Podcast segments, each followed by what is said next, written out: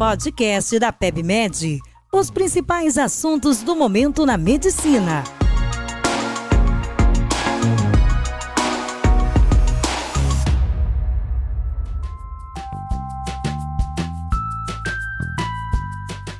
Olá, sejam bem-vindos a mais um podcast da PebMed.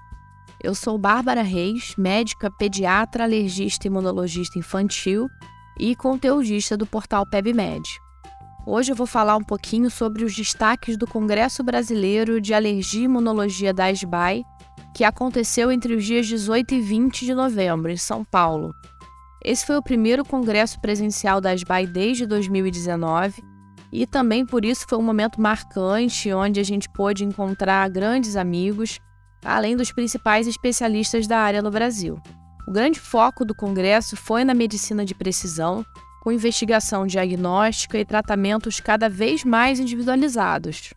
Hoje eu vim destacar quais foram os principais tópicos, começando pela parte de alergia alimentar.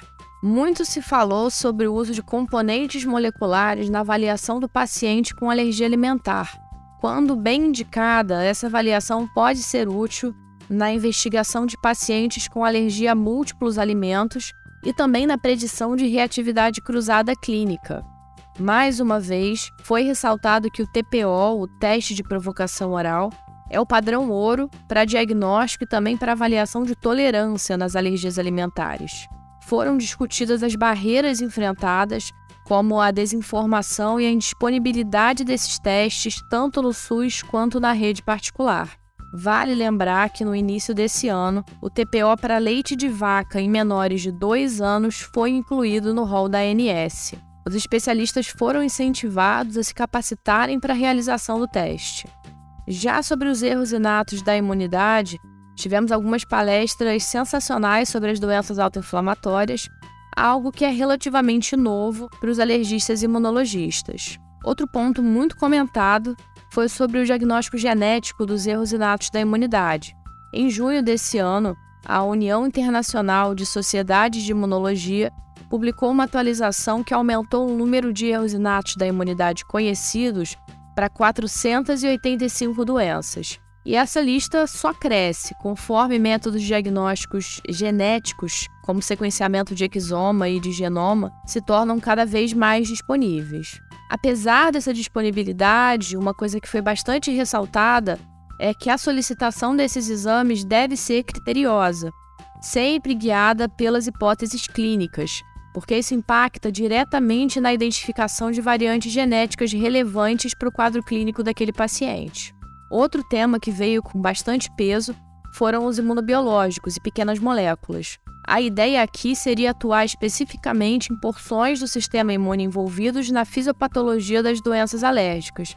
Dessa forma, é possível que o tratamento seja bastante efetivo e tenha um perfil de efeitos adversos muito mais favorável do que com os imunossupressores, por exemplo.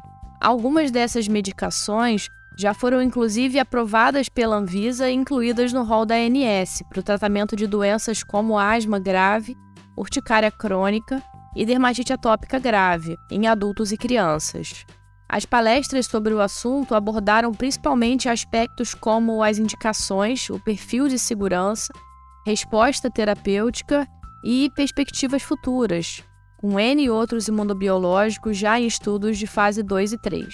Atualmente no Brasil, destacam-se o mepolizumab, um anti-L5 disponível para tratamento de asma eosinofílica, o dupilumab, um anti-L4 e também anti-L13, indicado para pacientes com dermatite atópica e também com asma alérgica, e o upadactinib, um inibidor da JAK usado na dermatite atópica, além do omalizumab, que já está disponível há um pouco mais de tempo. É um medicamento anti-gel utilizado principalmente no tratamento da asma alérgica e da urticária crônica. Tivemos também algumas palestras interessantes sobre imunoterapia. Em relação às diferenças entre a imunoterapia subcutânea e a sublingual para aeroalérgenos, já está claro que ambas as modalidades são capazes de gerar mudança no perfil imunológico que favorecem a tolerância, como a produção de GG4 específica e células T reguladoras. No entanto, a ação da imunoterapia sublingual sobre outros parâmetros da resposta imune, como o aumento de células B reguladoras, ainda não está claro. Além disso, a imunoterapia subcutânea parece ter uma resposta clínica de intensidade maior do que a sublingual, sendo preferida em pacientes polissensibilizados. De qualquer forma, a imunoterapia sublingual tem um risco menor de reações sistêmicas, o que possibilita a progressão de dose em casa, sendo mais cômodo para o paciente.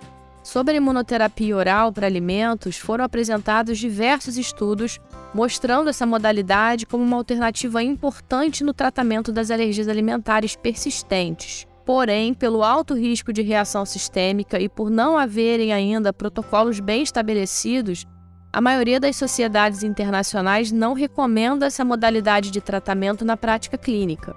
A expectativa é que nos próximos anos a imunoterapia oral para alimentos possa sim ser uma opção terapêutica eficaz e segura. Enfim, sem dúvida alguma, esse foi o Congresso da Medicina de Precisão, seguindo uma tendência mundial que engloba virtualmente todas as especialidades.